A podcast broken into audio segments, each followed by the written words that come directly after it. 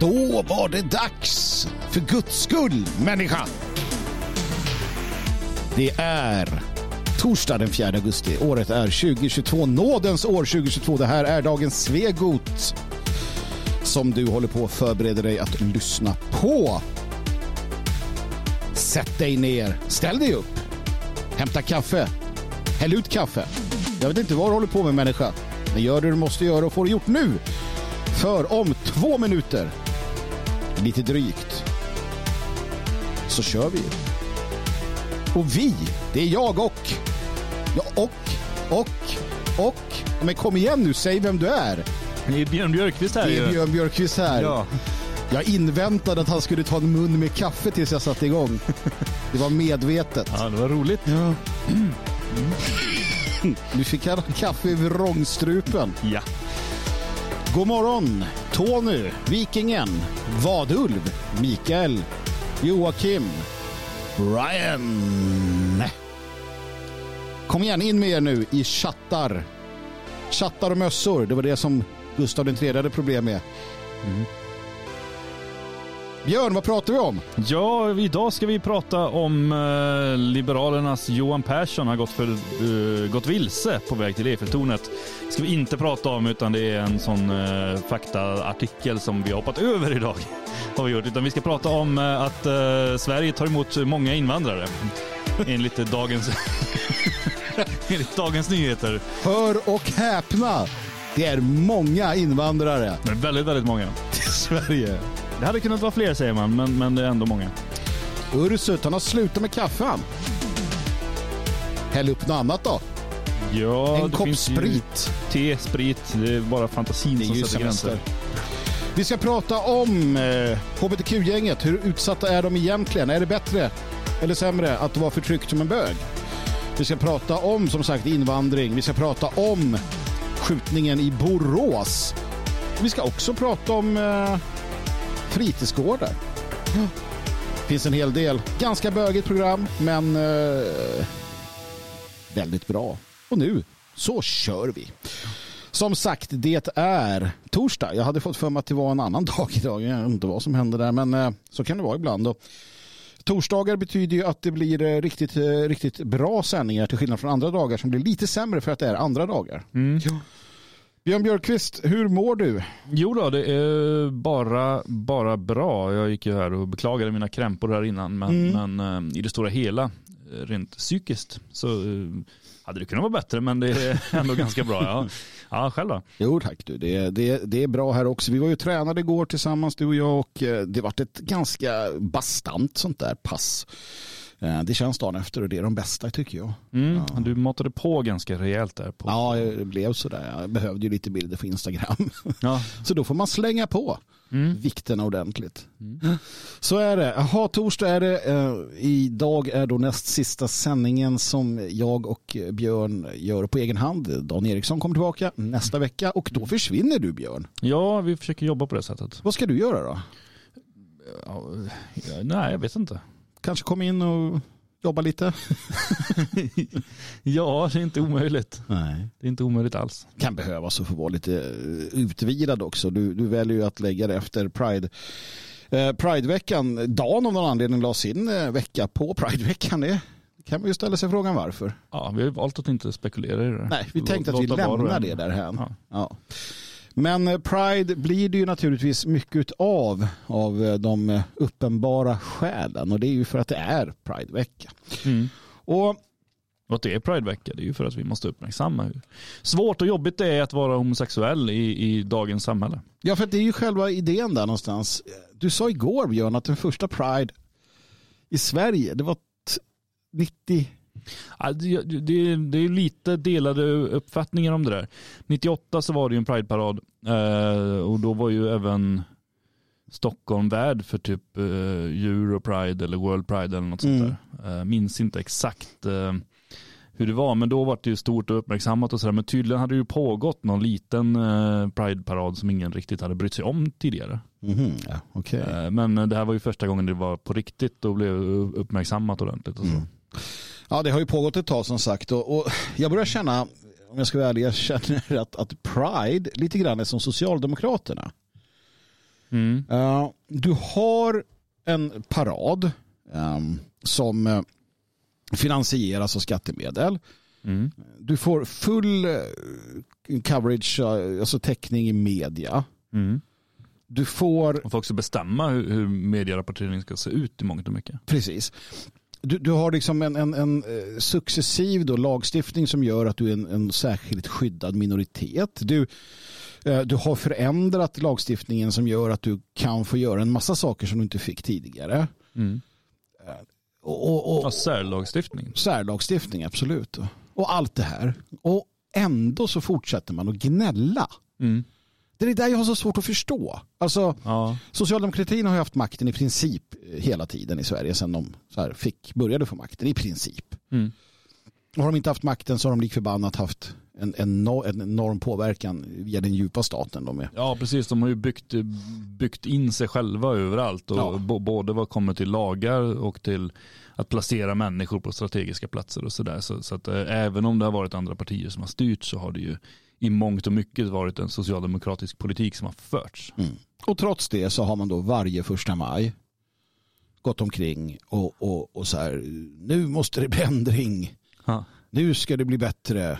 Ja. Ändra på det här. Så bara, men ni, ni har ju makten. Jag såg nu att om man röstar på sossarna så kommer pensionärerna få det bättre efter valet. Ja, det är ändå fantastiskt. Ja, det är dags för det nu. Ja. Jag, jag, jag, såg den här äh, Magdalena Andersson gör någon, det är någon här reklam som kommer igår när hon sitter där och jag badade när jag var liten. Just det. Eller och simmade gjorde hon väl och så här. Ja, hon har inte gjort det sen dess. Nej, någonting. ingenting. och, och så så här, ja, Sverige kan bättre. Så här, men vad fan, ni har ju suttit i åtta år och innan det, alltså. Ja. Jag, jag, jag, jag håller med, Sverige kan definitivt bättre. Svenskarna kan bättre. Ja. Um, men, men de har liksom inte rätt att säga det någonstans. Och det är lite där jag är med, med bögarna. Ja. Och när jag säger med bögarna då, då, menar jag inte bara manligt homosexuella. Det där är lite slarvigt av mig. Mm.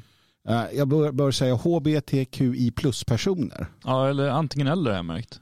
Alltså, det får antingen... inte användas tillsammans. Jag vet inte, för att uh, RFSL pratar ju om hbtqi. Medan många andra pratar om hbtq plus. hbtqi, hbtq plus två olika, man får välja där tror jag. Om jag säger... Men sen finns ju A också någonstans ibland. HBTQIA. Om jag säger bög plus då? Är det okej okay, eller? Ja, du, du utelämnar ju, egentligen så du, du gör, gör ju det här för att inkludera alla. Ja. samtidigt så blir det så att du exkluderar alla du inte nämner. Ja. Det är som det den här flaggan ju... som de har ritat på nya streck på sådär för att den var inte tillräckligt inkluderande. Nej. Men i alla fall. Och det är också då... roligt för det innebär ju att HBTQ rörelsen i alla dessa år har sprungit runt och diskriminerat andra människor. Ja, det har ni ju. Eh, jag, jag, kanske ska också, nej men jag tror jag ska säga homolobbyn. Ja. För att i grund och botten är det ju faktiskt den, den politiska, aktivistiska eh, och, och, på alla sätt och vis tycker jag då smaklösa homolobbyn som är eh, det drivande här. Jag menar enskilda homosexuella eller andra mm. um, kan, kan liksom inte hållas enskilt ansvariga för det som pågår. Uh, utom i den mån de enskilt står bakom det naturligtvis. Då ja, eller lalla med i Pride-paraden, men det är ju många icke-bögar som gör också, eller icke-homosexuella. Ja, det är där så Ebba Busch, Tor, Ebba Busch också, den lilla rasistbruden. Hatar bögar gör hon. Ja. Vi ska prata om det här. Ja. Men vi ska diskutera först då, Björn, den här uh, diskrimineringen som pågår. Mm. Uh, det är ju något vi måste ta tag i. Det är det. Och jag måste säga att det känns som att det är lite svalare i år än vad det var förr om åren. Jag, jag minns när, när, eh, nu vet jag inte för att jag befinner mig inte i Stockholm och befinner mig inte, jag går inte in på, på eh, Pressbyrån och köper kaffe. Är kaffemuggarna i Prideflaggans färger? Jag tror det där också hänger ihop lite grann med vilka som sponsrar. Jag tror Pressbyrån har väl varit en av de större sponsorerna av Pride tidigare och jag tror inte de är det i år. Så därför är det ju en viss möjlighet att de inte hakar på lika mycket. Men mm. säkerligen är det ju en del. Jag menar, nu, nu har inte jag varit i Stockholm i samband med Pride någonsin tror jag. Men, men i Göteborg till exempel så brukar de ju flagga med sådana här regnbågsflaggor i tre, fyra veckor kring paraden och bussarna åker mm. runt med, med flaggor och, och, det är väldigt mycket bögflaggande överallt. Mm. Ja, eh, jag vet inte heller, va? Men, men eh, det brukar vara tydligt och, och så. Men, men nu, nu läser jag till exempel då att i, i, i Man ser också många företag på, på Instagram och sådär som har bytt till regnbågsfärger och så här. Men inte lika många som för någon månad sedan när, när det var liksom Pride-månad i USA. Precis. Det, de svenska företagen har svårt att hänga på, liksom fatta Ja. att oj, ja, nu, nu, var det visst i, i, Sverige men vi har redan gjort det här. Så, Hoppsan. Jag, jag följer ju mest BMW Dubai och sådär och då slipper jag allt sånt där. För att det är ju nämligen bara i väst som de här företagen är woke. mm, Eh, när de säljer till arabstaterna eller andra då är man inte woke längre. nej. Vilket ändå visar på en fantastisk eh, alltså så här, eh, Bruce Lee-inspirerad filosofi. Be like water. Jag menar, du, du bara flyter med där du befinner dig. Så är det, det finns ju olika, jag öppnade Instagram för att eh, hitta någon eh, rolig uh, bög, eh, nå- något företag som vill uppvisa sin vakenhet här och hitta då den här gamla musikern eh, Jocke Karlsson Ja. faktiskt, som, som också har hängt på temat här och tryckt upp en t-shirt. Är det Pride-tema för Jocke Karlsson? Jajamän, där det står eh, rödingar är tröga och gillar att böga. en eh, tröja man kan köpa här. Så att, eh, jo då, alla är på temat. Det var inte Pride-färgerna där. Nej, nej. Eh, Däremot, eh, den, den var rolig. Rödingar, vad stod det så? Rödingar är tröga Och gillar att böga. och gillar att böga. Mm, ett litet rim. Jag läser också här, ja, du sa det igår tror jag, jag, jag pratade inte, jag tog inte upp det, det var bara att jag blev så här trött. Flaggorna som sätts upp, skriver Jens, av kommunerna ägs inte av kommunen utan hyrs av Mm. Pride. Mm. Vi pratade om det för några år sedan. Hur- Hur är det möjligt? Jag förstår inte, kan man inte, jag kan ju gå in på flaggfabriken och köpa Pride-flaggan. Och det gör säkert en del. Ja. eh, Skulle jag tro. Men det var, jag för mig att var, vi kollade upp Göteborg. Ja. De hyr flaggorna varje år från någon eh, böggrej. Det ingår i det här eh, certifikatet och det. Så de hyr liksom hundra flaggor om året eller något. För enorma summor. Ja men det är ju en affärsidé. Tvinga folk, och det är ju därför de blir extra förbannade kanske. Ja. När typ eh, Sölvesborg säger att nej men vi, vi slutar med det här. Mm. Bara, Va? Mm. Vi har ju, vi har ju barn kanske de inte har, men vi har ju, vi har ju något att försörja. Gratis är ju gott och eh, Stockholms stad har ju inför då i tisdags eh, inför det här också målat om övergångsställen. Inte alla, Nej. eh, så vitt jag förstår. Mm. Men i alla fall de mest symboliska framför stadshuset. Stadshuset heter det för guds skull människa. Eh, och, och man gör det då för att eh, visa att man tydligt står bakom Pride. Ja, om någon hade tvivlat. Ja, nu vet man. Det är, eh, Stockholms stad går ut och säger att eh, har du HIV så behandla det inte, gå ut och sprid din eh, sjukdom. Skvätt apkoppor kring dig. Daniel Helldén, Miljöpartiet, säger vi står upp för alla människors rätt att uttrycka sin kärlek, sexualitet och identitet. Tröttnar de aldrig på det där? De borde höra hur de låter. Alltså skjut dig själv, Daniel Helldén. Alltså, ärligt talat, du måste vara så trött på dig själv någonstans. Mm. Eller ta knark eller någonting. Jag tror inte det är omöjligt att det har förekommit. Såg du på, uh, spreds på sociala medier från Storbritannien tror jag. Eh, där man var ute med sina ridande poliser. Hästarna var ute och red. Eller, det gjorde de naturligtvis inte. Det hade ju sett allt uppenbarligen bisarrt ut. Eh, Men eh, det var några poliser som var ute och red på sina hästar. Och sen så skulle de då passera ett regnbågsövergångsställe. Mhm. Hästarna vägrade. De bara tvärnita, vägrade gå över. Mm. Till sist en av dem fick så här, de sa skygga tillbaka och liksom gnägg. Nej, så, så låter inte hästar heller. Va? Ja men väldigt rädda hästar kanske. Ja, väldigt, ja, ja, precis. Ja, och, och skyggade så som sjutton. Så en fick gå runt och den andra, någon kärringsnut där, hon så här, tvingade hästen att, att kliva, kliva på de här äh, färgerna. Så stod de kille och bara skrattade medan han filmade. Bara, Kolla hästarna! Ja, ja, det mm. Nej, och eh, Anna König Järlmyr, moderaten, säger att eh, i staden markeras det på olika sätt under Prideveckan. Vi flaggar utanför stadshuset och på flera andra ställen. Och många med mig går i paraden. Fan, jag skulle skratta om Anna eh, König Järlmyr får apkoppor. Jag tror inte man får det bara av att gå i paraden. Det är det som är grejen. Jag tror att väldigt många av de här inte ens fattar vad det är de deltar i, vad det är de håller på och, och, och bidrar till. Utan det, nej, för, det, för att det har ju blivit så pass eh, jag menar, alltså, när jag bodde i Göteborg såg jag mycket av det där. Dagisklasser som var ute och gick med, med prideflaggor hade egna prideparader på dagarna eftersom att det var på helgen själva paraden var. Så då fick Mm. de gå ut på dagen så här, på vanlig vardag och flagga lite med flaggor de hade målat själva. Eh, fönstren var fulla med prideflaggor eller såna här regnbågsflaggor som de hade målat och sådär. Och, och när, när man försökte liksom fråga fröknarna vad det handlar om, så här, lite försiktigt i och med att man var där på jobb, så kunde man ju inte gå på för aggressivt. Men, så här, liksom, ja, men vad, vad handlar det här om? Ja, ja, men det är ju allas lika värde. Det är allas lika värde vi försöker uttrycka här. Så därför låter vi barnen gå ut och demonstrera för det, för det är viktigt och roligt för dem. Det är ju jobbigt, man lever, alltså att leva i en tid, man frågar sig ofta så här, hur kunde det bli Men så alltså, jag menar, för, apkoppor sprids inte av allas lika värde. Det Nej. sprids inte av politiska budskap, det Nej. sprids inte, men lik förbannat så sprids det som en löpeld så fort det har varit Prideparad.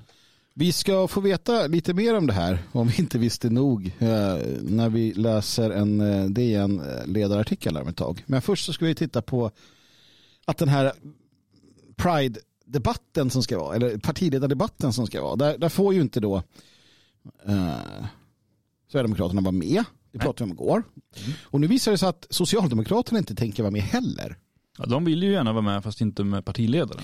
Precis, och, och här ser vi då hur jävla eh, kränkta och sådär, vad heter det, alltså att vi ska minsann annars få det val. Så att det är så jävla viktigt med oss, alltså Pride-rörelsen här.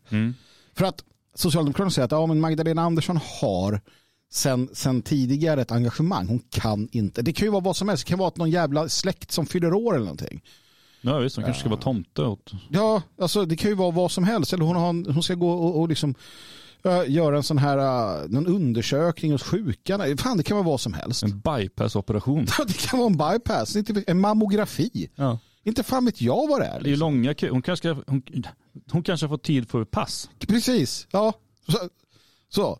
Ja. Ja, och då säger de så här, nej vi kan inte vara med. Men hon kommer på paraden och hon säger, ja gud vad kul det ska få gå, och, och gå i parad och sådär. Mm. Och, men vi skickar Bodin istället, Baudin, Ja. ja, vad han nu heter. ja. Och vad säger Pride då? Nej. Han får inte komma. Då ska stolen stå tom säger de. De tänker inte ens bära bort Nej, stolen. nej. Den ska stå kvar ifall att hon ångrar sig och springer in i sista sekund. Så här. Tada! Men det säger någonting och det där är också intressant. Varför ska de låta stolen vara tom? För det, det verkar ju som att de ska det. Ja. Jo, för att visa. Mm. Här väljer hon att inte komma. Hon, Mm, hon bryr sig väljer inte om det. oss. Hon vågar inte svara på frågorna som kommer uppkomma. Om det här med att sprida hiv. Precis. Trifa Shakli som är eh, RFSLs förbundsordförande. För Och tydligen det är är en det, kvinna har jag lärt mig. Är det det? Hon? Ja, det är Hon- tydligen... henne? Ja, jag trodde, det, jag trodde att det var ett mansnamn. Ja just det, ja, det där vet man aldrig. Trifa i alla fall säger det är lite konstigt att komma till Pride-paraden med en ducka-debatten. Mm. Jag vet inte om det är liksom att, eh, nu är jag alltså Magdalena Anderssons advokat här någonstans. Jag Ja. vet inte, är det att ducka debatten eller är det att hon behöver göra sin mammografi? Ja, det känns ju mer så. Det, hon hon kan ju ha... Tänk om hon blir statsminister igen och så kan inte hon åka utomlands för hon har inte fått något pass. Ja, För det kommer ta månader innan hon får en ny tid. precis. Eh, nej, det där är ju jättetramsigt och jag menar hon, hon, kommer ju, hon bedyrar ju sin eh, liksom, trohet till saken genom att eh, gå med i paraden. Ja. Och jag menar, det här har varit klart sedan i maj. Mm. Alltså i maj så berättade de att han nej. Ja. Nej, Magdalena Andersson ska gå på pedikyr. Ja. Hon kan inte vara med. Nej. Men Bodin kommer. Ja. Så att det är liksom så här att nej, vi kommer låta, de har liksom sedan maj vetat att vi ska låta stolen stå tom. Ja. Och nu lyfter man det också då i media. Så Och, det blir så här, och de, de lyfter fram det här som att det här är årets viktigaste partiledardebatt. Ja. Väljer man att inte komma då är man dum i huvudet och har någonting att dölja. Och där står man och säger, och jag var inne och tittade på, på eh, sociala medier, jag tror att det var Instagram, jag vet inte vilket konto det var, om det var eh, hon eh, från RFSL Mm. som, som gick ut med det här. Och så var det flera som skrev att ja, men vi, vi, vi bor inte i Stockholm och kan inte åka upp och sådär, vi går i vår egen parad. Och, eh, vi skulle väldigt gärna vilja se den här debatten, kommer den filmas? Och de bara svarade att eh, vi får se. Så årets viktigaste partiledardebatt, för det var lite jobbigt med åtta kameror. Mm. Så årets viktigaste partiledardebatt kommer bara kunna ses av de bögar som är på plats. Mm. Eh, nu kanske de löser det, men, men eh, de kanske håller på att förhandla med dem för att få gratis filmning eller något, jag vet inte. Pissmedia frågar varför man valt att tacka nej till Socialdemokraternas erbjudande om att ersätta Magdalena Andersson med partisekreterare Tobias Baudin i debatten. Svaret är det heter ju partiledardebatten. Mm. Så det är ju partiledarna vi vill prata med och höra vad de har att säga. Så det är partiledarna som är inbjudna och ingen annan. Det här är alltså människor som tycker att det inte är så viktigt om någon är man eller kvinna. det, det finns inga raser, men partiledare just, det är en etikett som man inte får lov att uh, röra på. Väldigt, väldigt viktigt att det blir rätt där. Partiledarna som ju för övrigt själva skriver sina partiprogram och, och ja, ja. helt och hållet skapar partiet och resten är bara följare. Men, men eh, är det inte, frågar då reporten vidare, är det inte bättre att en annan representant för Socialdemokraterna än ingen Vänta. Men är det inte bättre att ha en annan representant för Socialdemokraterna än ingen, ingen alls? Ja. Var på svaret är, det heter partiledardebatten och det är, och det är partiledarna som är inbjudna. Deras närvaro kommer också göra en markering för hur viktigt hbtqi-frågor är inför det kommande riksdagsvalet. Mm. Och väljarna får veta hur viktigt det är att de prioriterar att komma till vår debatt. Mm. Uh, eh, SD bara, hallå, vi vill, vi vill, vi är beredda att göra allt, vi har gjort allt, vi har ändrat oss, vi vill. Då. Nej, ni får inte. Nej. Och, uh, Nej, för ni tycker annat om invandring, mm. vilket ju är en viktig hbtqi Ja, Precis. fråga. Faktum är att, uh, att bjuda in SD hade varit att uh, det är ett hån ja. mot alla medlemmar och mot hbtqi-rörelsen. Ja, verkligen. Uh, som vanligt så hittar vi våra allierade i de kristna kyrkorna. Mm.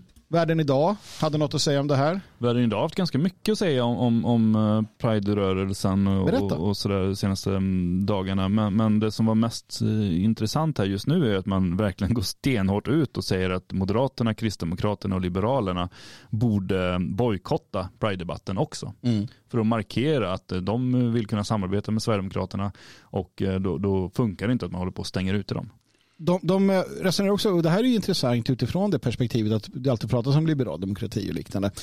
Man, man undrar, frågar man då från uh, Världen sida, vilken demokratisyn har Pride-arrangörerna? Mm. Um, och, och, det tycker jag att man gör med rätta. Va?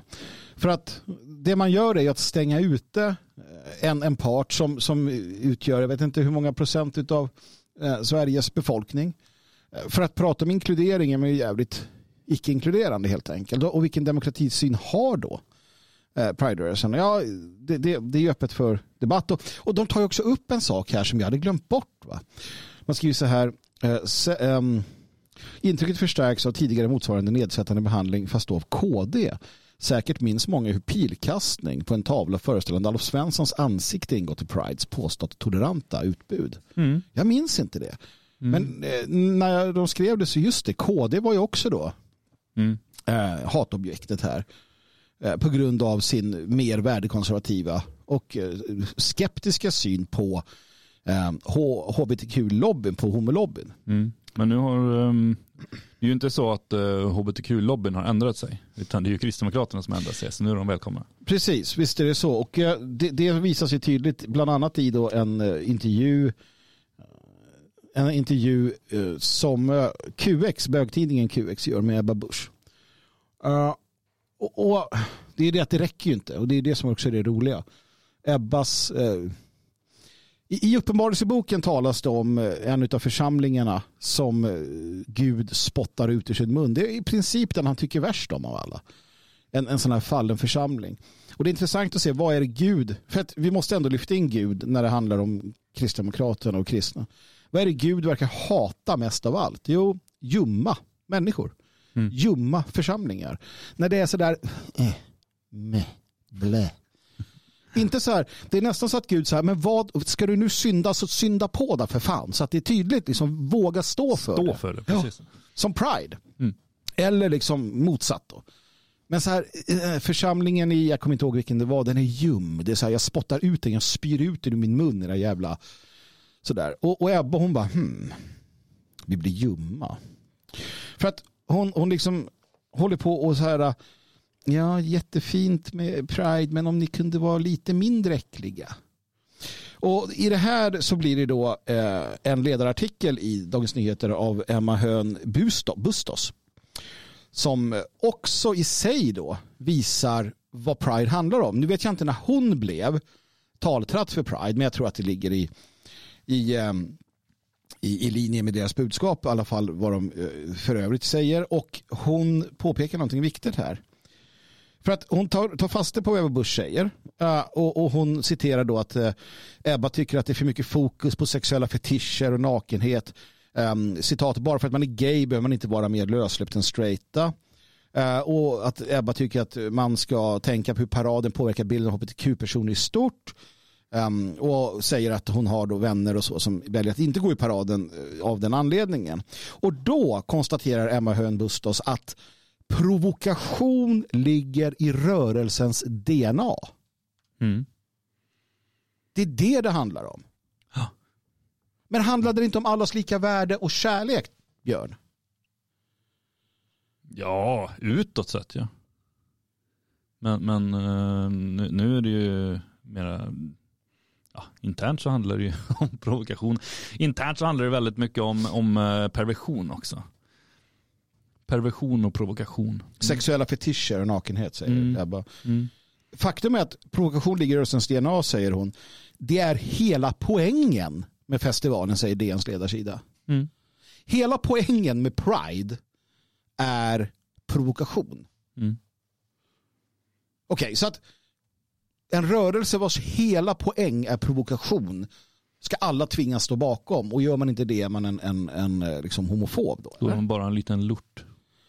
Det handlar om att få vara obekväm, högljudd och alldeles för mycket. Ja. Men det är inte det man är hemma eller tillsammans med andra som är som en själv. Jag menar, om man nu tillhör något sånt här, äh, inte fan vet jag, liksom gäng som är, alltså här ska de då tvingas på oss och vi ska bara acceptera för det är det allting handlar om. Och det är väl ändå fint tycker jag att hon, hon säger det. det, det jag minns jag läste en, en äh, artikel från RFSU eller RFSLs ungdomsavdelning tror jag det var. Uh, där, där, han tog upp det då, ordföranden, att ja, men vi har liksom uppnått våra mål nu. Nu är det dags att vi går vidare. Mm. Nu måste vi fortsätta revolutionen. Och det var de här sakerna som prostitution skulle legaliseras bland annat.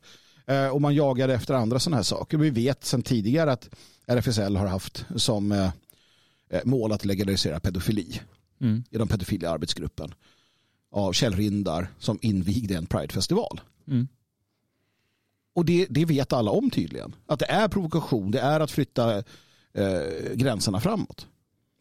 Ja, så är det ju. Sen så skvallrar ju DN lite grann om att de inte riktigt förstår heller vad, vad det handlar om i, i det stora mm, hela. Jag menar, när, när de säger att ja, men det handlar om att vara lite för mycket, lite provocerande.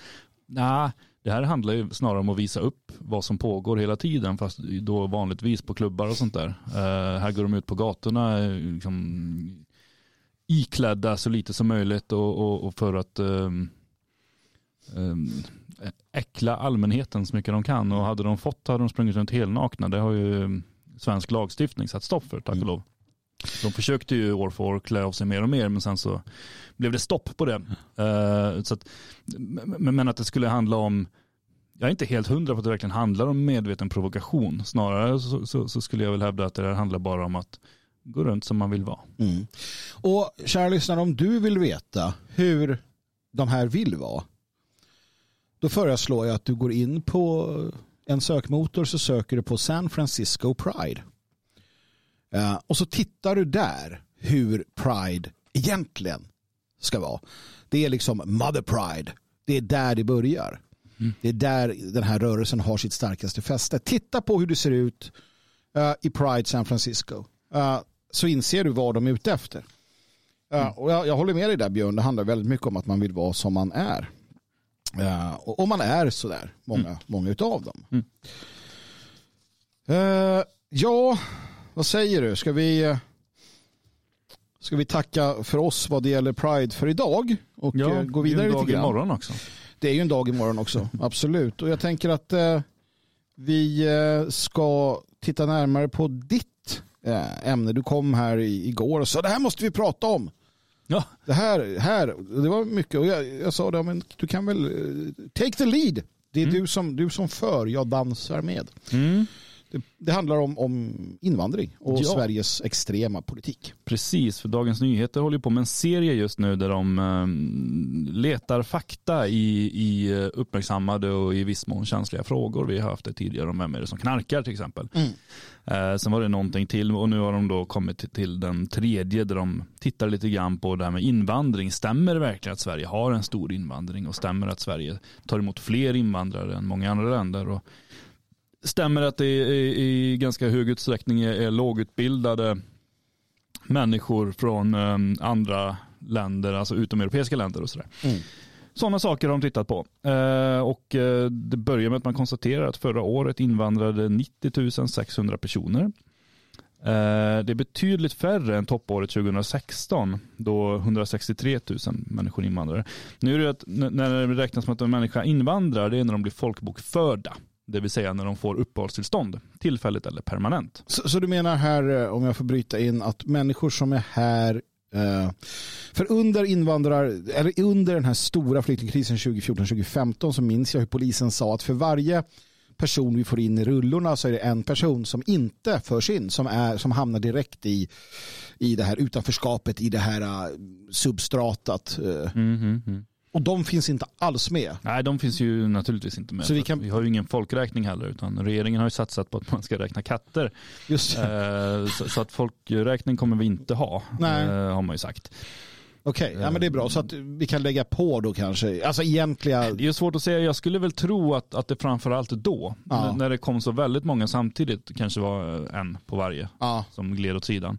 Men det kanske är färre idag för Ja, att det. eh, det fanns ju även eh, alltså, grupper och, och företagare kanske som kände att det här finns det billig arbetskraft att hämta som, Mm. som eh, mer aktivt var ute och fiskade då.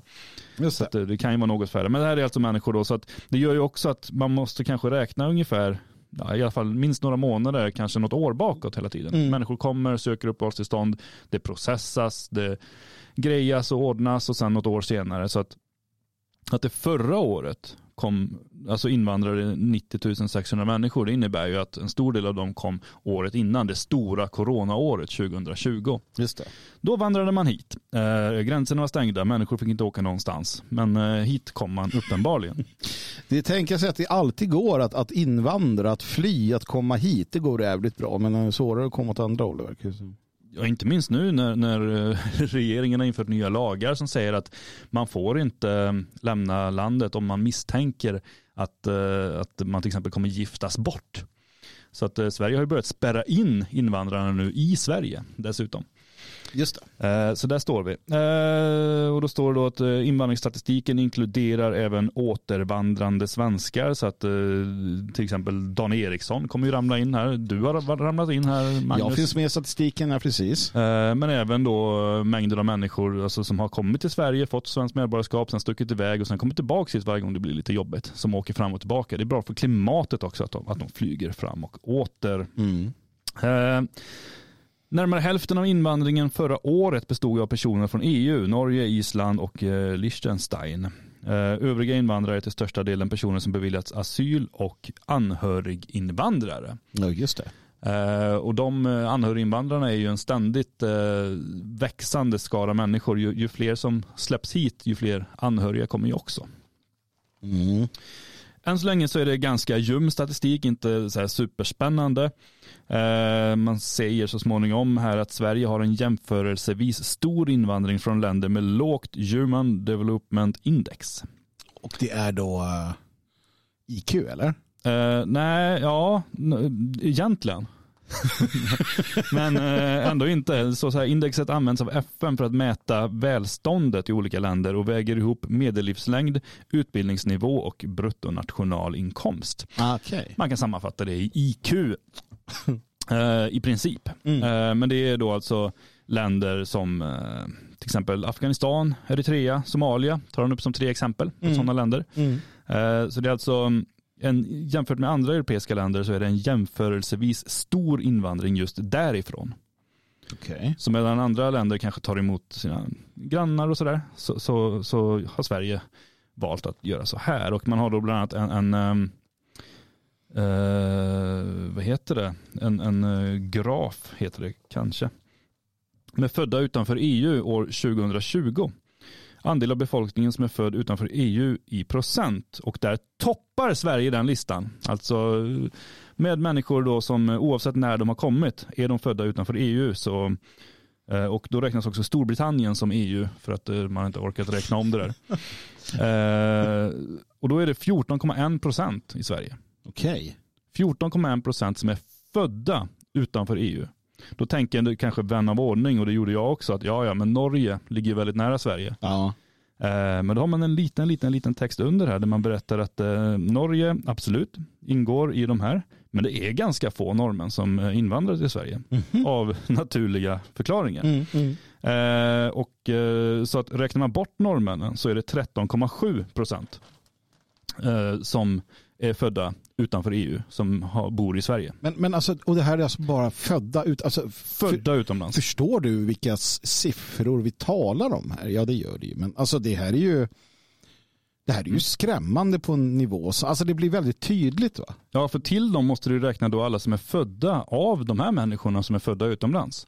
Just det. Eh, av en eller två eh, föräldrar som är födda utomlands. Mm. Eller utanför EU. Det, Mm. det blir ju enorma summor. Eh, och framförallt i och med att den hunnit gå ett par generationer.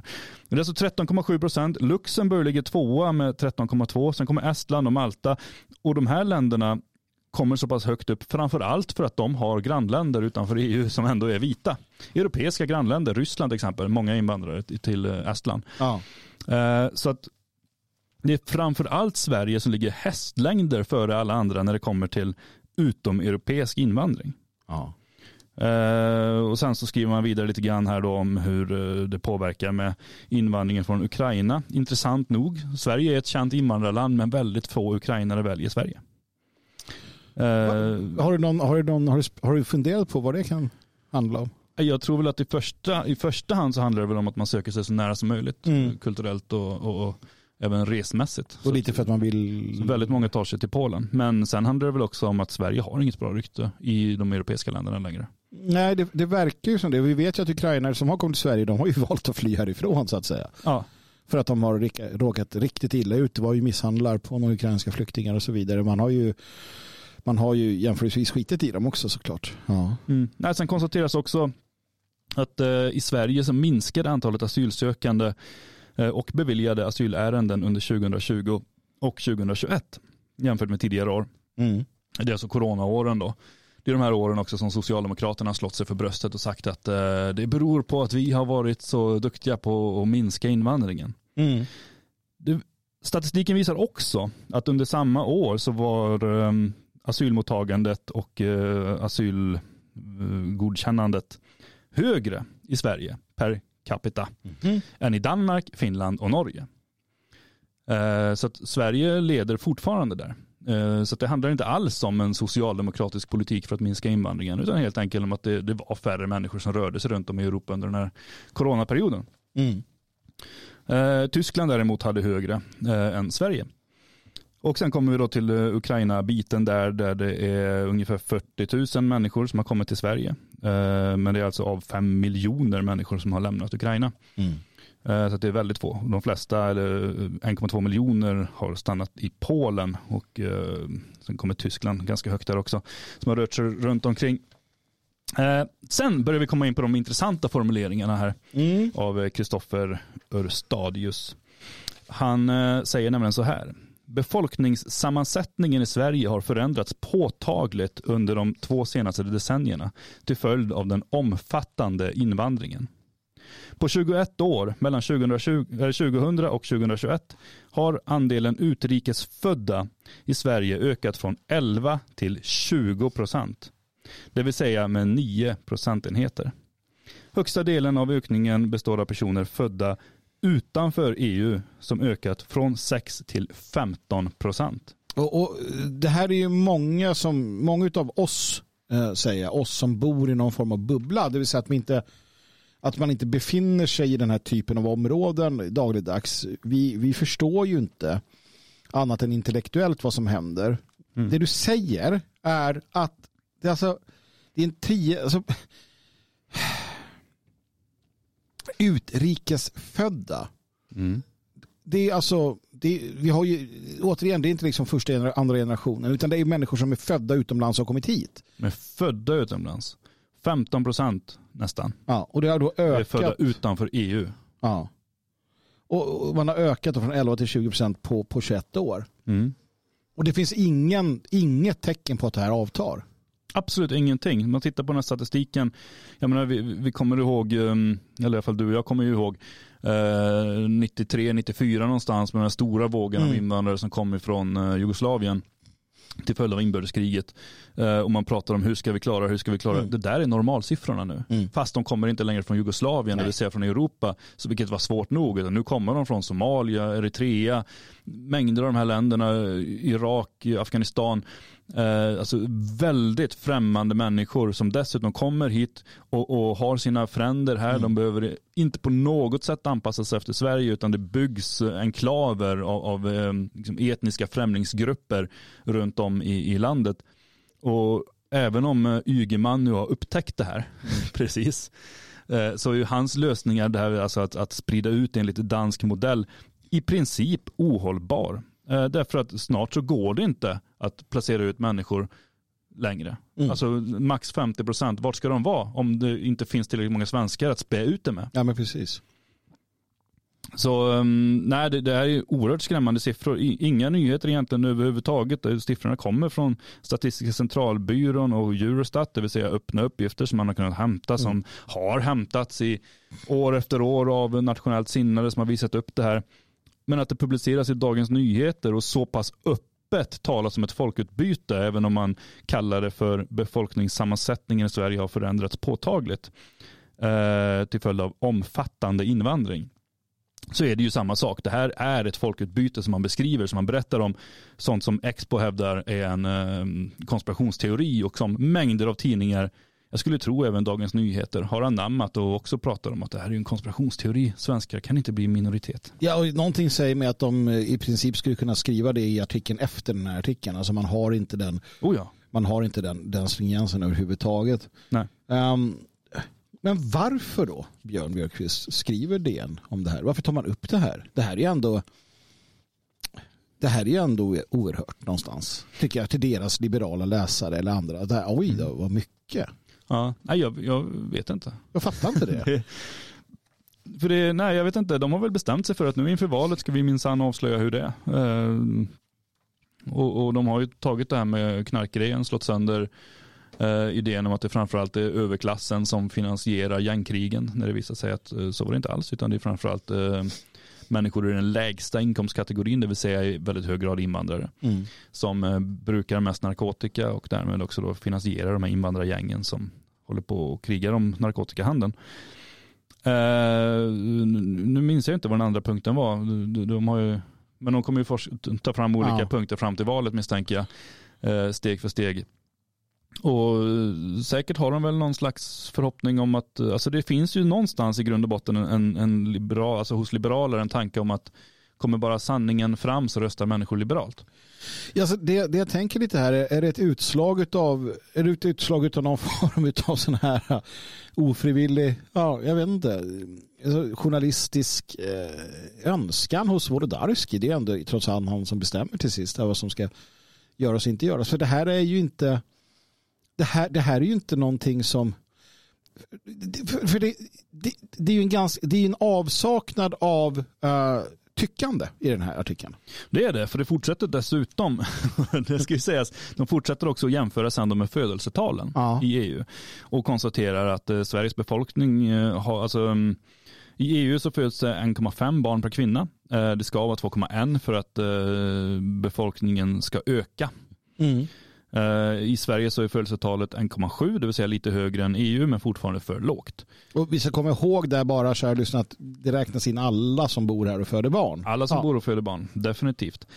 Eh, så står det så här, Sveriges befolkning har ändå ökat kraftigt under 2000-talet. Det beror främst på invandringen och i viss mån på längre lev, eh, medellivslängd. Så att, att Sveriges befolkning ökar är en följd av invandringen. Mm. Uh, Och sen skriver man, nej, det är så dumt för Dagens Nyheter har börjat stryka under i sina artiklar med nästan samma färg som jag använder. Ja. Så att, Vi vet inte vad som är viktigt längre. jag bara, vad, vad var det här? Nej, eh, de talar om för mig vad som är viktigt men vi tycker inte samma. Eh, Men så här, sammanfattningsvis har invandringen till Sverige minskat betydligt de senaste åren, vilket sannolikt är en följd av åtstramningar i migrationspolitiken och pandemin. Nu kommer det. Nivån på invandringen är emellertid fortfarande högre än invandringen under tidigare toppar före 2000-talet. Mm. Sverige har före pandemin en klart högre migration än de övriga nordiska länderna och Tyskland. Eh, Sverige sticker också ut bland EU-länderna med den högsta andelen födda utanför EU. Slut på artikel. Mm. Inget tyckande, inget utan bara kall fakta om hur det svenska folket håller på att bytas ut av en ansvarslös politik som såväl socialdemokrater som moderater och kristdemokrater och liberaler och centerpartister och vänsterpartister och miljöpartister har stått bakom hela vägen. Man har stått och applåderat, man har tävlat om vem som är mest god, vem som kan ta, kan- ta emot mest främlingar. Och då har det blivit så här. Vi har fått det här. Vi är på väg att bytas ut. Det blir färre och färre svenskar. Det föds färre, färre barn.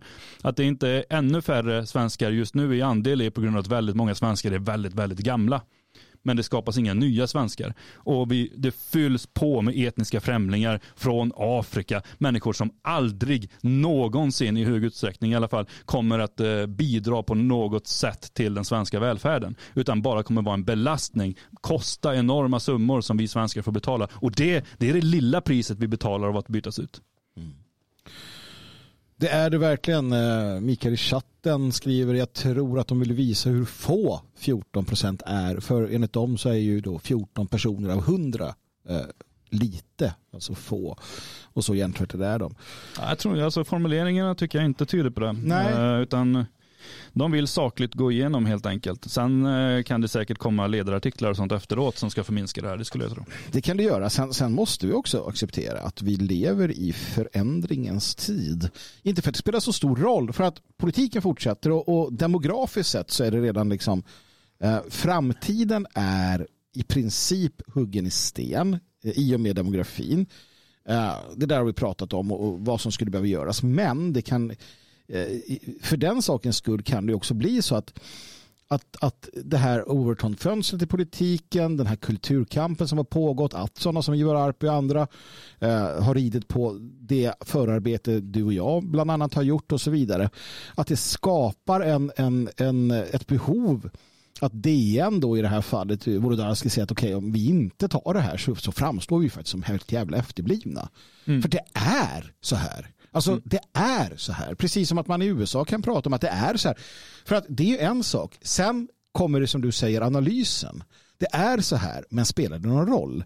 Eh, Eller det är så här, men vi kan inte göra något åt det just nu. Eller det är så här och vi måste göra något åt det. Eller det är så här och det är bra. kan man också hamna. Eh, Hanif Bali skrev eh, häromsistens på Twitter igen då att, att svenskar måste eh, segregera för att överleva språkligt och kulturellt. Han, han förflyttar sig ju definitivt. Va? Ivar Arpi förflyttar sig.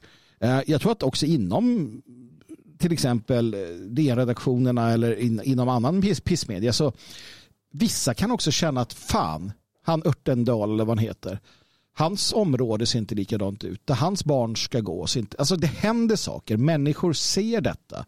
Eh, också de här.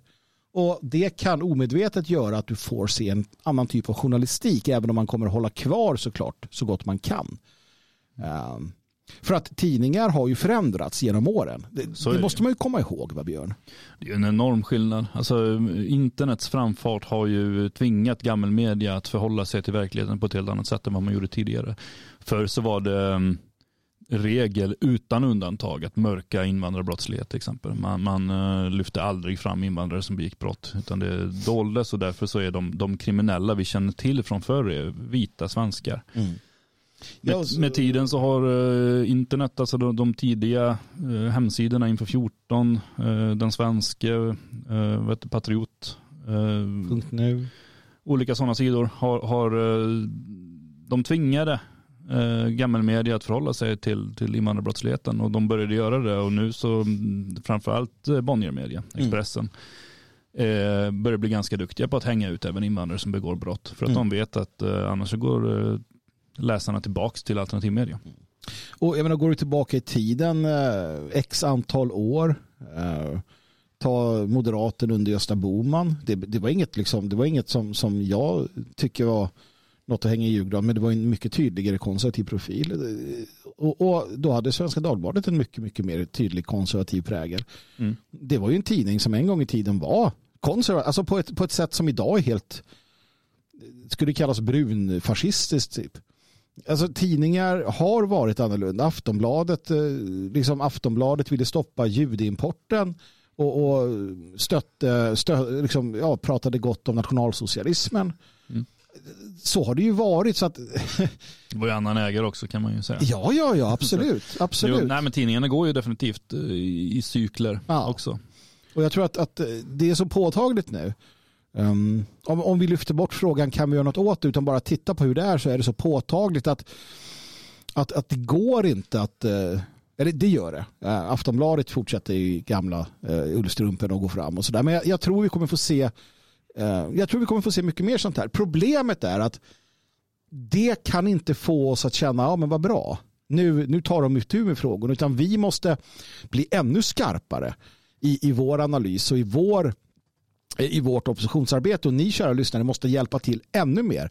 När Ivar Arpi eh, med, med den backning han har eller andra eh, tar de här frågorna, då måste ni stötta oss ännu mer. För att vi är de som så att säga gör allt detta jävla förarbete. Um, Ja, sen är det ju dessutom, vi får ju titta på hur bögarna gör. Vi ska ju aldrig vara nöjda. Aldrig någonsin. Nej. F- för att befolkningssammansättningen som den ser ut, det spelar ingen roll om vi stoppar invandringen. Nej. Eh, Om ett parti går ut och stoppar invandringen, det, det hjälper inte för vi är inte nöjda med hur Sverige ser ut idag. Det, det, det krävs ju enorm, ett enormt arbete för att återställa det här landet. Eh, sannolikt eh, inte möjligt, men, men då, då, då får man ju titta på andra lösningar hur man bär sig åt. Svenskar får sluta sig samman, svenskar måste titta på hur invandrarna gör. Somalierna bor med andra somalier, afghanerna bor med andra afghaner. Svenskarna måste lära sig att vara med sin egen grupp. Och där visar vi också vägen. Björn, det har varit en skjutning i Borås, dina gamla hemtrakter. Mm, mm. Och eh, trygghetsvärdarna eh, blev vittnen till detta. Oh ja. Eller vittna, men de hörde att det small. Ja, precis. Vi ska lyssna lite grann på trygghetsvärdarnas vittnesmål. Vi ska prata kort om den här skjutningen och det får vara en, ett skohorn in på, på nästa fråga. En 14-årig pojke blev skjuten eh, och en 29-åring tror jag i Borås. Eh, det står att den här 14-åringen sköts av misstag, vilket är sådär fantastiskt på något sätt att det är där vi är alldeles oavsett. Men vi börjar med att lyssna på trygghetsvärdarna och lyssnar på, hoppas jag nu då, eh, om tekniken vill sig väl. Eh, jag, tänker också att hur trygga känner ni er med de här trygghetsvärdarna? Vi lyssnar så här då. Strax efter klockan sju på tisdagskvällen avlossade en maskerad gärningsman flertalet skott vid en pizzeria mitt på Hässleholmen i Borås och skadade två personer, varav en en ung tonårspojke. En av dem som hörde skotten och tidigt var på plats är en av områdets trygghetsvärdar som vill vara anonym. Jo, vi var på Distansgatan och eh, därefter vi gick till kontoret och där några minuter vi hörde skottlossningar.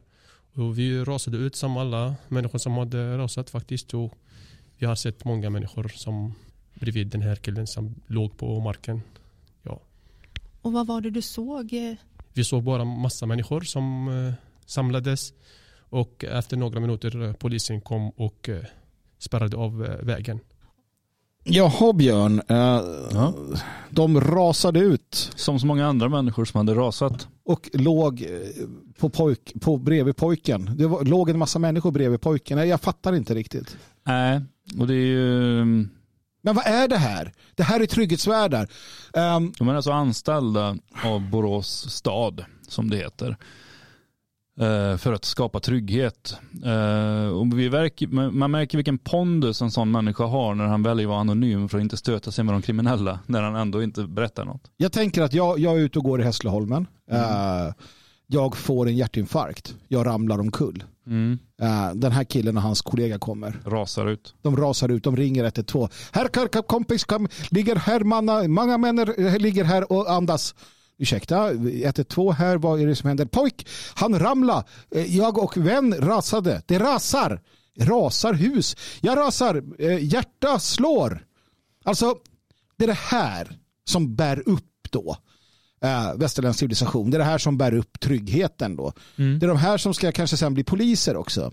Mm. Ja, för man behöver språkkrav och liknande finns inte. Nej, bort med det. Alltså man måste ju fatta konsekvenserna. Det här är människor som inte kan komma. Jag vet inte vad han säger. Nej. Jag, jag ju- vet inte vad han säger. Det är ju som, som den här uh, intervjun från, från Rinkeby med den där kvinnan då. Just det. Uh, så jag kommer inte ihåg nu. Blev ju känd. Ja, men, Björn. Mm. Alltså, Ja, det här är ju det, jag menar, när, när vi pratar om Dagens Nyheter, fler och fler, 15 procent födda utanför EU. ehm, det är ju det här vi får. Det är ju det här vi, vi, vi har röstat för, det är det här det har blivit.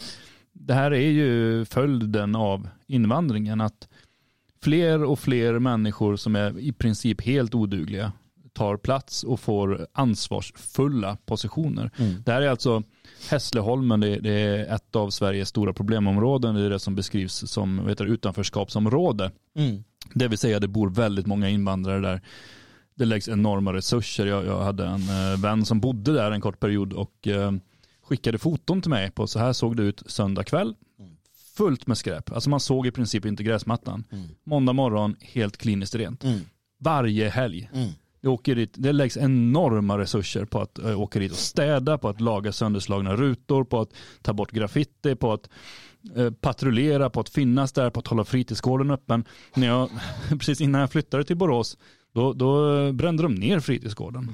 Så jag bara, åh nej, vi har ingen fritidsgård. nej men vilken otur, ni brände just ner den. Så var den borta i ett år eller någonting och då, då var det någon politiker från SSU som gick ut och bara, men de har ju ingen fritidsgård.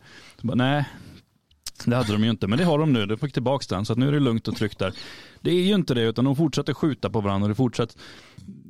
Det här är ju inte, när man hör om, eller när man läser om det här dådet i sig, så mm, själva gärningspersonen som skjuter, han åker ju iväg på en jävla sparkcykel. Mm. Bara det liksom, det inte ens en bil utan det är en sparkcykel. Det, det lär inte vara någon gammal gärningsman där inte. Eh, och mitt i allt det, mitt i allt det där kaoset så anställer man ett gäng människor för att eh, skapa trygghet. Mm.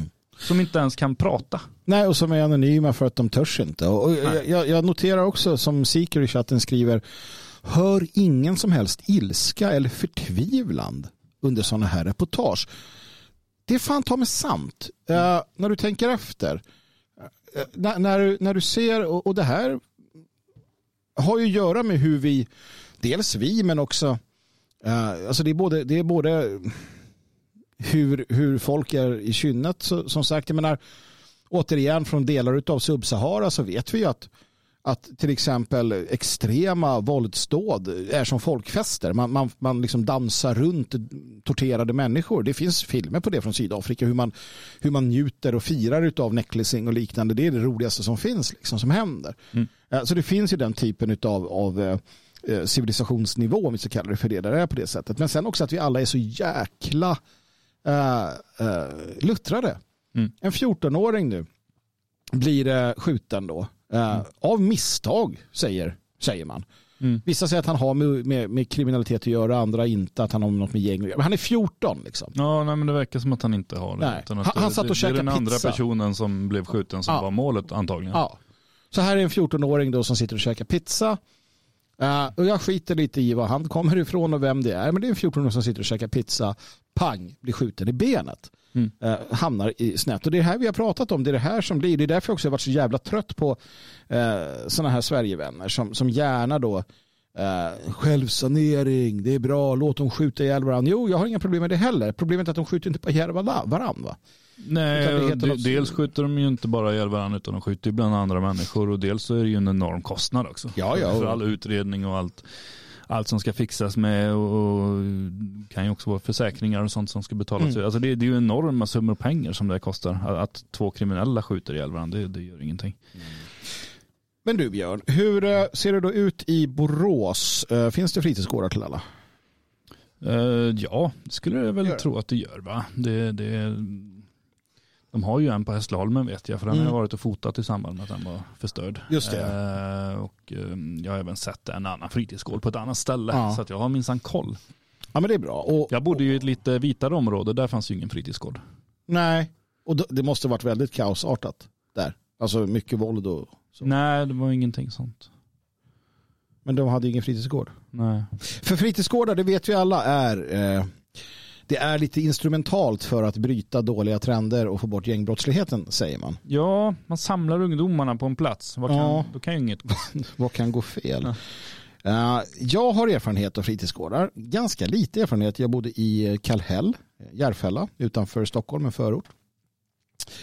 Jag gick inte till fritidsgården. Jag kände mig aldrig trygg på den. kan jag säga. Jag kände aldrig, och vi, det, här var, det här var absolut inte ett problemområde Mm. eh, som jag växte upp i. Så rent, rent generellt, det blev lite trassel när jag började komma upp i, i sjuan, åttan där. Ja. Men, men, men innan det så, men jag kände aldrig att, att eh, fritidsgården var en plats där man, där man kunde känna, jag vet inte vad det var va. Um, det fanns problem helt enkelt. Mm. Och, och den där eh, kommunalt anställda, eh, i det här fallet, eh, liksom mesen eller mesarna som arbetade där, de, de, de gjorde ju ingen nytta liksom. Du har det här vanliga, du har den här eh, han som kammar över flinten och går med, med liksom bruna sandaler och bruna strumpor. Och sen har den här tuffa invandraren från Chile som kan en kampsport och glider runt och ska vara som kidsen fast han är liksom så. Mm. Och han, han har väldigt stort intresse av de unga flickorna framför allt. Mm. En sån här klassisk uppställning på fritidsgården när jag var liten i alla fall. Mm. Mm. Eh, varför pratar vi om det här? Jo, för att en, en, en, en, en, en artikel påminner mig om någonting som vi har pratat om förut och det är just det här med fritidsgårdar. Och det handlar om hur man i Upplandsbro utanför Stockholm sedan mitten av juni har flyttat ut en fritidsgård från sina lokaler och flyttat ut den till utomhus. Alltså rent fysiskt verkar det som. Då. Ja. Eh, eftersom att fritidsgården blev en plats för droghandel och rekrytering till kriminella gäng. Det vill säga att ville barnen ha knark eh, och det vill tydligen barn ha, då går man till fritidsgården och handlar knark. Mm. Eh, och så ska det väl inte vara, Björn Björkqvist. Eh, men är det någonting som du känner att är det, alltså, är det här någon, känns det unikt eller? Att, alltså här, oj. Nej, det gör det väl inte va? Det, det, det känns ju som, ehm, som att det nog är mer regel än undantag skulle jag tro. Nu har jag ju själv ingen erfarenhet av att alltså, ha gått på fritidsgård och sådär. Mm. Eh, Men, men ehm, eh, jag har ju sett eh, fritidsgårdar och människor som rör sig omkring dem. Ja. Och, och där har man ju tänkt att eh, här frodas det nog kriminalitet. Det kan vara mina fördomar med. Mm. Men människor som, ehm, alltså unga invandrare som försöker klä sig på ett visst sätt, man ser att de försöker utstråla en viss attityd eh, och som rör sig där, det gör ju att jag skulle ju aldrig eh, vilja placera mina barn i närheten av en sån fritidsgård. Nej, det, det är alldeles uppenbart eh, otrevligt och eh, vi, vi noterar ju här då att eh, tidigare år så har alltså sju ABF-drivna fritidsgårdar och fritidsklubbar i, i Botkyrka och Salen fått stänga Mm. eh, eftersom att det bland annat då uppdagats att det jobbar grovt kriminella där. Mm. Mm. Och här känner jag igen det här från ja, Lugna gatan, Fryshuset och den här jovaliska tjocka farbrorn som hade sitt, eh, sitt projekt där. Han var så fin, eh, vad han nu hette. Ja. Eh, och jättebra. Och, och det var ju också en sån där plats där man så här, vi tar liksom sadistiska kriminella och sen så ger vi dem makt. Eh, makt i form av eh, Guardian Angels eller, eller något annat jävla Lugna Gatan-projekt. Och så ger vi det här gänget som det är då, eller blir, vi ger dem eh, liksom, eh, statligt, kommunalt, eh, polisiärt stöd. Medan det här andra gänget, skinnskallarna, de fan får vara utan. Så det vart så här eh, trippeljobbigt eh, att tillhöra någon annan ungdomskultur. För kickerskulturen, det var den man omfamnade. Mm. Sådana som Paolo Roberto och andra på den tiden som, som sadistiskt misshandlade, rånade och betedde sig jävligt illa. de lyftes upp, de lyftes fram. De fick åka på värstingresor och sen blev de anställda av kommunen. Medan då skinheads och andra hårdrockare, punkare eh, såg som paria och eh, blev utsatta dubbelt upp då för, för, för våld från bland annat de här. För att hände det någonting och så kom snuten ja men då liksom Lugna gatan eller vad det hette, no, Non-Violence Generation och sådär. Ja. Uh, de, de liksom hade ju carte blanche. Mm. Och det är så idag också. Det är det, jag, det är det jag vill komma till. Ja, jag visst. Det har inte förändrats någonting. Ingen har lärt sig något. Utan det är som vanligt, eh, jag, jag, eller ja, jag vet inte riktigt vad det beror på. Om det är att man bara gett upp och bara känner att ja, men vi, vi, vi, vi minskar arbetslösheten genom att anställa de här kriminella för ingen annan kommer anställa dem någonsin. Nej. Så de får gå här och skapa ordning och så bara perfekt, ny plats att sälja knark på, en ny plats att glida runt och få respekt. Mm. Nej, och sen säger då Hanna Rydstedt Nenkioni, eh, kultur och fritidschef i kommunen Upplandsbro, eh, att så här, nej men vi har inte fått några indikationer om att rekrytering till gängen ska ha pågått inom verksamhetens lokaler. Eh, en annan, en annan anställd då säger att ungdomarna har ju fri hamn att göra vad de vill. Mm. Vilket gör det ännu enklare för ungdomar att hoppa på. Och med tanke på att han i Hässleholmen här, trygghetsvärden, mm. han vågar inte säga ett skit. Nej. Nej, och det är för att hans, alltså, han är anställd som trygghetsvärd av kommunen. Men han, om gängen säger hoppa så säger han hur högt. Så ja, vad fan om, man är hans, inte, om man inte är en del av gängen. Om man inte är en del av gängen. Så, så vad är hans, i det fallet, vad är hans, vad är hans jobb? Det är bara att inte finnas i statistiken som arbetslös. Mm.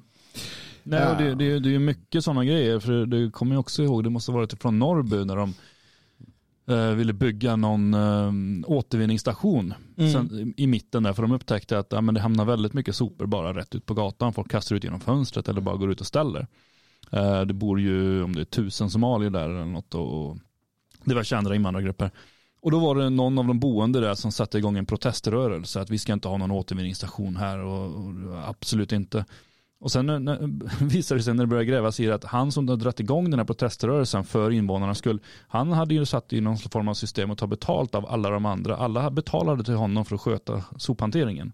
Svart då såklart. Mm. Eh, och det var liksom den lilla maffiaverksamheten som fanns där. Så att, att folk själva skulle kunna gå och slänga sina sopor, det var ju för jävligt. Och han fick ju med sig alla och fick till och med tidningarna att skriva om hur invånarna inte ville ha de här återvinningsstationerna för det skulle bli så skräpigt på deras fina område.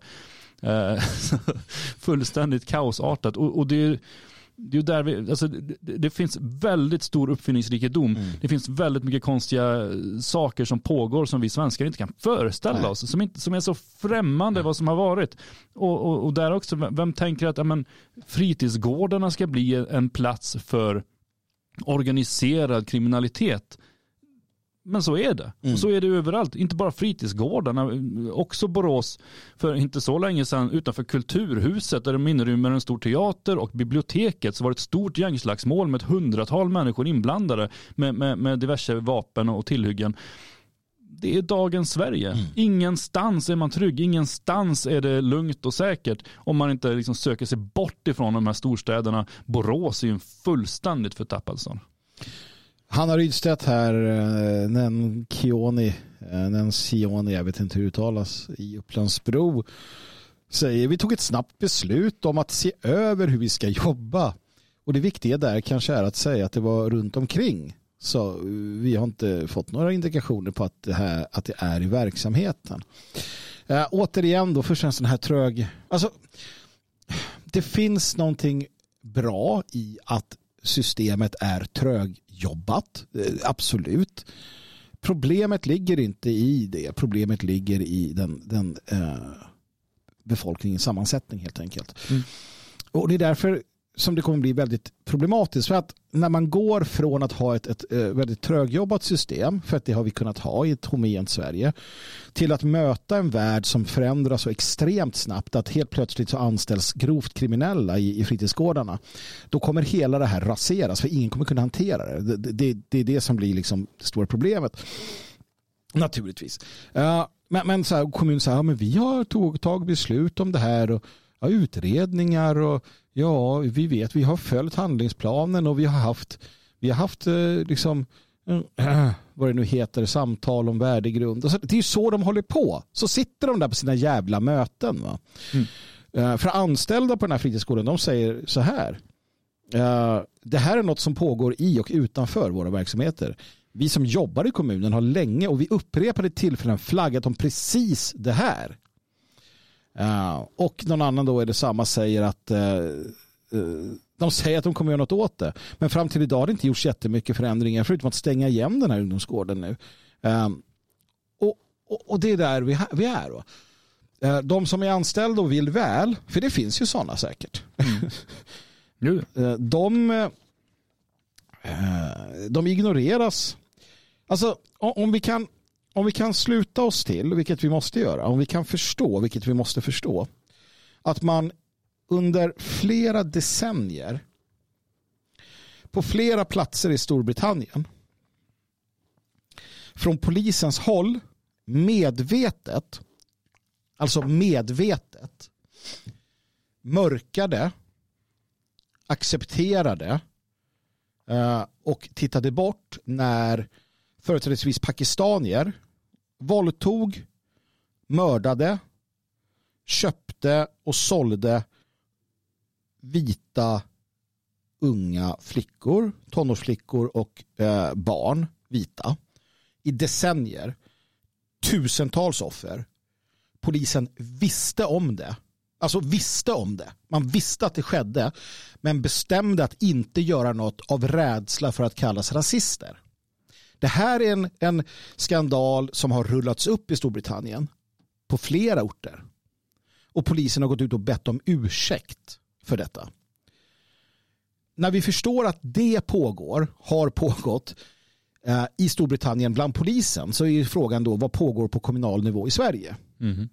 Om man kan blunda för mord, människohandel, eh, trafficking, gruppvåldtäkter från polisens sida i Storbritannien Ska någon inbilla mig att man i svensk kommunal verksamhet i förorterna inte blundar för vad fan som helst? Um, det tror jag inte. Jag tror att det är fullständigt förfallet. Fullständigt. Jag tror att människor blundar för allt. Jag tror att det är genomkorrupt. Jag tror att de som jobbar till stor del är en del av det. De tjänar pengar på det, är rädda, vad som helst. Jag tror att det här landet är så nära fallrepet så nära avgrunden att det är svårt att, att, att ens begripa det. Där tror jag att vi är. Eh, och det enda som bär upp det, det är rekorderliga vita svenskar som arbetar, som fyller, i, eh, fyller igen de här hålen. Men det är fullständigt laglöst land eh, där ute. Och de här kommuncheferna, de här kommunmänniskorna, de vet ju om det allihopa. Mm. De ser det, de vet om det, men de håller käften. Det är där vi ligger. Uh, och det är ju bra jävla skrämmande och jag förstår varför människor eh, inte vill tänka så. För att i samma ögonblick som du förstår att det är så, ja, helt plötsligt så inser du också att det är det här du måste göra någonting åt. Det här är ditt ansvar. Och det gäller er alla som lyssnar. Det här är ert ansvar. Det är ett ansvar att hjälpa oss som pratar om det. Det är ett ansvar att, att ni eh, tar hand om varandra, att ni gör de förberedelser som behövs, att ni på alla sätt och vis eh, blir en, en del av en opposition. Um, Titta er i spegeln och fundera på vad ni kan göra mer än ni gör. För att det är eh, så jävla illa där ute alltså. Ah, Björn Björkqvist. Björn Björkqvist. Känner vi oss uh, hyfsat nöjda eller? Ja, jag kände att uh, man hade kunnat mala vidare men det blev bra slutord så det är onödigt att uh, sabba detta med, mm. med någonting mera. Håll ungarna borta helt enkelt. Har ni syskon, har ni bröder, fan ställ upp för dem och, och ge dem en, en, bättre, en bättre framtid. Jag tänker så här att eh, imorgon är det sista eh, Dagens Svegot med bara mig och Björn. Vi ska se om vi kan göra någonting kul av det. Man behöver också underhållning. Eh, och definitivt behöver vi det. Vem vet, vi kanske kan hitta på någonting lite skojigt att avsluta veckan med och eh, inte behöva vara så eh, dödligt allvarliga där. Ehm, du som lyssnar, sprid detta eh, program. Precis som de andra. De är gratis den här veckan. Vi ligger inte bakom betalvägg. I allt väsentligt på grund av att jag inte vet hur man gör. så se det som reklam och hjälp till att få ut budskapet. Varje vardag klockan 10 så kör vi alltså direktsändning. Varje vardag klockan 10. Det här är någonting unikt och fint som vi har. Bli stödmedlem, gå in på svegot.se, bli stödmedlem, hjälp oss att fortsätta göra detta. Vi får inga bidrag, vi har inget pressstöd, vi vill inte ha det system vi bekämpar, vi vill inte ha deras stöd, vi vill inte ha deras hjälp, vi vill inte sitta i knät på dem och känna att vi måste anpassa oss för att få deras judaspenningar hällda över oss, utan vi lever på er Eh, ert engagemang. Så gå in på svegot.se och bli stödprenumerant och gör det du kan. Därtill gå in på detfriasverige.se och bli en del av den folkrörelse som, eh, som på, på, allvar och på eh, sikt tänker lägga grunden för någonting bättre. Logik.se förlaget med bara bra böcker. Tack för att ni lyssnade. Tack för att ni finns. Ta hand om varandra och på återhörande igen i eh, morgon. Säg hej då till varandra och så lyssnar vi på Runa.